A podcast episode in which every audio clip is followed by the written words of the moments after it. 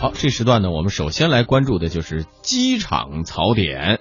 呃，国外有一家旅行网站啊，这简称叫 GSA，刚刚评出了亚洲最差机场。结果呢，广州白云机场是榜上有名。入选的理由：厕所不干净，机场弥漫烟味儿，WiFi 连接差。那么白云机场呢，相当的不服气，跳出来喊冤，说这份榜单并不权威。为此呢，白云机场航站楼管理部设备工程部的经理刘广还特意请来记者参观机场，并且介绍了升级改造工程，尤其提到了在厕所方面做出了很大改进。目前我们的洗手间在原来面积不变的情况下，挖掘潜力，增加了一百七十个侧格，相当于增加了七个洗手间的一个量。其中男女厕比例已经达到了二比三，基本上消除了女同胞排队的一个现象。在蹲厕背后增加了一个抽风口，所有的臭味已经在底部已经全部抽排干净，进去洗手间已经感受到基本没有什么异味。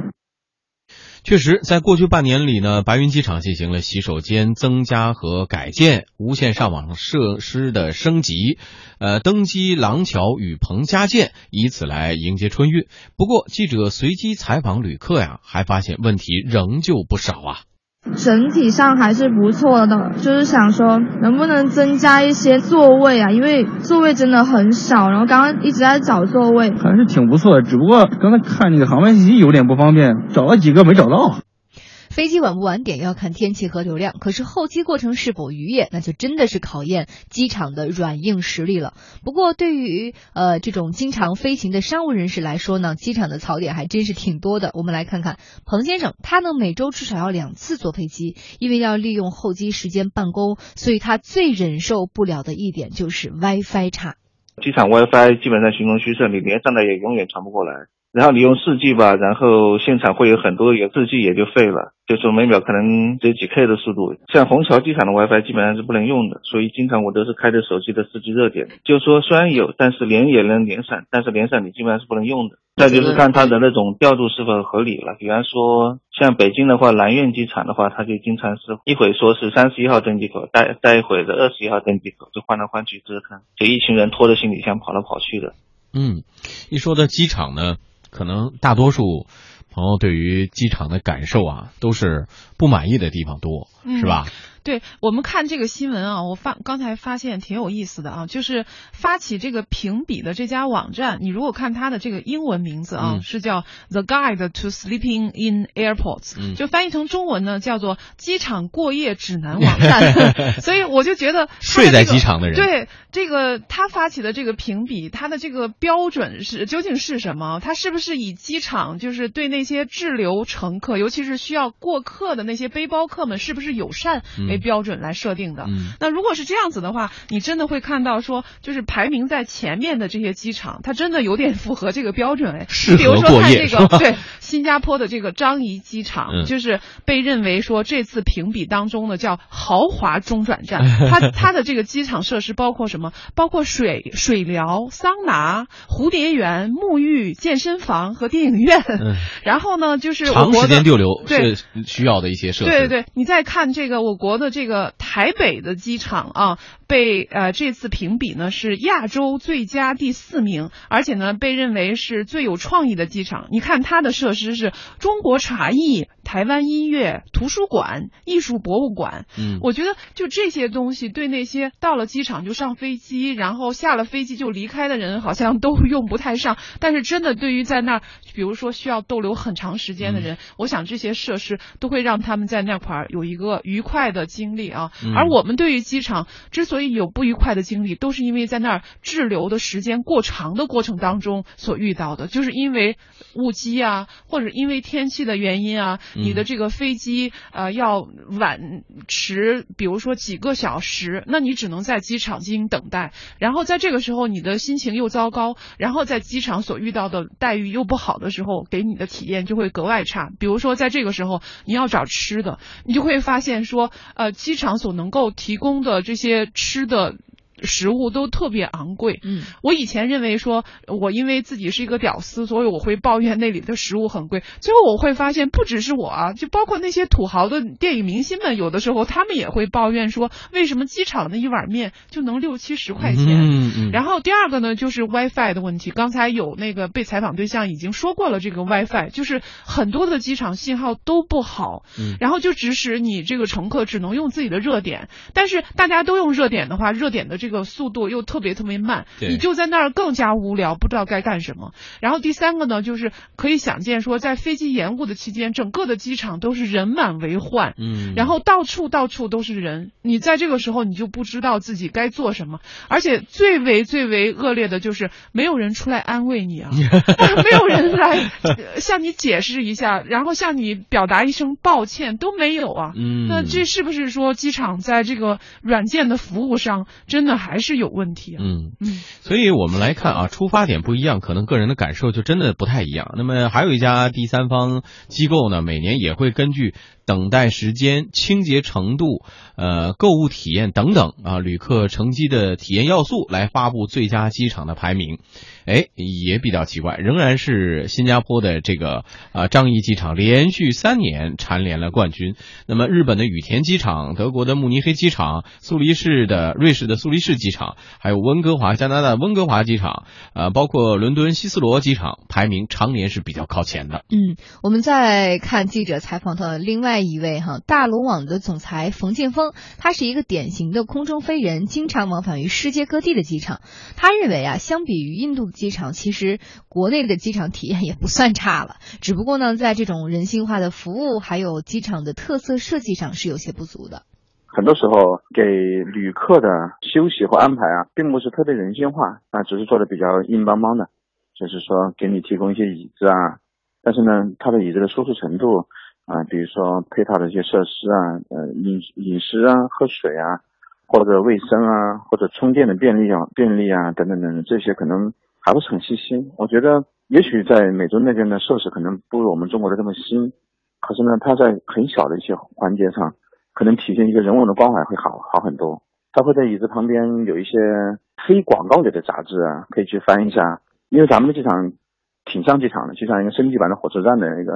一个一个候车厅，就挺像候车厅的。但是呢，有些候车厅能不能把它变成像家庭那么的感觉？我觉得可能也代表着我们的这个文明和文化的这样一个新的发展的一个阶段吧。这样的机场看起来，一个飞机落下来之后，每个城市都失去了自己的特色了。如果说把本地的关于文化的一些东西能够在机场里进行一些无缝的体现的话，我觉得你会更加觉得你是在旅行。否则有时候到那个飞机场，如果不看机票的话，我都不知道我在落在哪个城市了。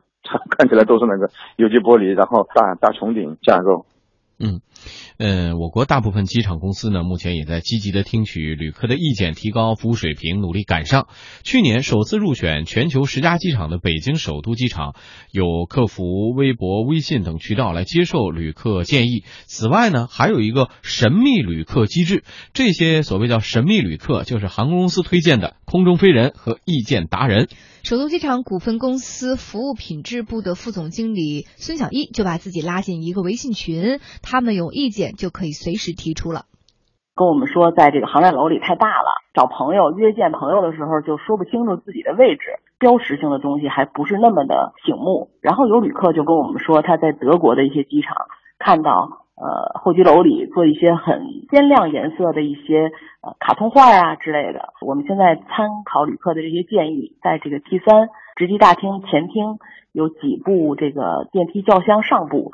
硕大的做了这么几种水果，有苹果、桃子，还有吉利的这种水果的图形。这样旅客他相互之间就可以很明确的跟对方说，因为这都对这儿不熟。嗯，有旅客呢也提出来说，机场便利店物价偏高。首都机场也调查发现呢，其实物价差的不是太多，是旅客对于机场自营便利店品牌也存在某种不信任，于是呢做出了改变，引进大众化便利店品牌，像这个好邻居啊、全家呀、等等。嗯，除了听取一些意见和建议之外呢，首都机场还会根据旅客构成的变化来增设一些服务，比如说现在随着出行当中的老年人增多。他们在机场里增设了热水的装置。随着家庭出游的增多呢，机场在候机区增开了儿童娱乐区和母婴室，也是引进了更多的餐饮品牌供大家选择。嗯，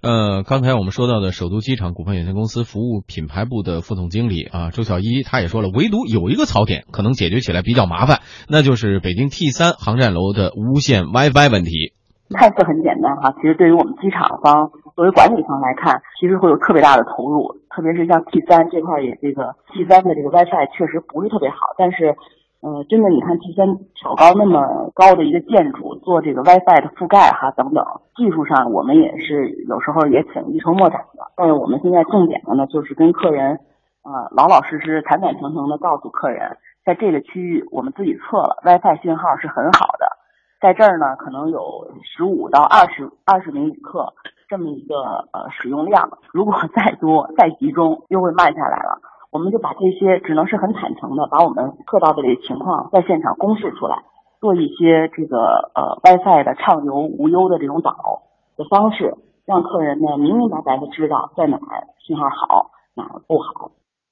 哎，这也是一种积极解决的方法，就是进行热点测试啊，信息明示给旅客，同时呢也建立一个叫 WiFi 岛。呃，当然了，呃，最终解决呢，可能还是要多方来努力，这个涉及的呃关系比较多。我们之前啊曾经采访过，现在叫航空港，采访过首都机场，呃，确实牵涉的部门极其的多啊，这个。简直不乏，我我都觉得它就像一个通宵的一个二十四小时的城市一样，所以牵涉的部门会非常多。至于说，呃，旅客各个这个需求也都会不太一样，所以真正让旅客感到特别满意，可能需要各个部门啊通力配合，才能真正能够解决这一点。对，这里头可能还真的是一方面是硬件儿，其实我们会看到国内的机场，其实在硬件上可能就不比国外的机场差。嗯，比如说我去国外，你会发现其实国外的很多机场，它的呃建筑啊、设施啊都很老旧。嗯，而且我记得特别清楚，就是我当时在华盛顿，在 D.C. 有一个机场，它那里的 WiFi 居然是要收费的，很多都是，对，很多都是。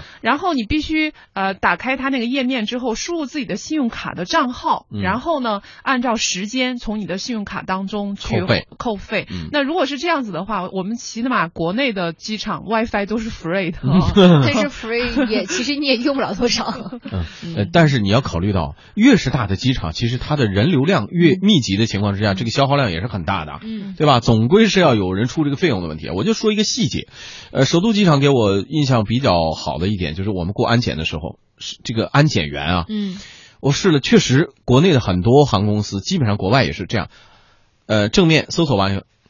转一圈，around around 啊，国外也是让你转一圈是吧？你你你自己转过来。那首都机场推出了一个服务，他们的安检员是他们围绕旅客来转，就减少你的呃动作，他们增加动作，细致入微的服务。这一个服务就是他转一圈，你自己旅客不觉得哈，你转一圈转一圈嘛。但是你知道每一个安检员每天要转多少圈，增加一倍的服务量。也就是说，他们一一年去测算，好像是他们要转绕地球一圈多，就是这个这个这个服务是细微之处带来的。那么为什么要推出这个服务？他可能就从旅客角度考虑说，减少你的麻烦，但是无形中他们承担了很多的工作量，很不容易。所以每个细节上，可能我们作为普通乘客说，哎，这点做的不好，那点做的不好，但是我们需要一个过程，包括给他们提出建议，同时呢，也给这些服务人员更高的要求，让他们去做到。更好的提供给乘客进行服务，但是我们也得体谅这些工作人员，真的挺不容易的。每个服务行业的工作人员真的特别不容易。大家在过关的时候排队长一点的时候，多一点体谅，多一点多一点理解，相互之间可能就减少了很多的尴尬的地方。好，这个时间我们先关注到这里，也希望广州白云机场未来能给旅客们提供更好的服务啊。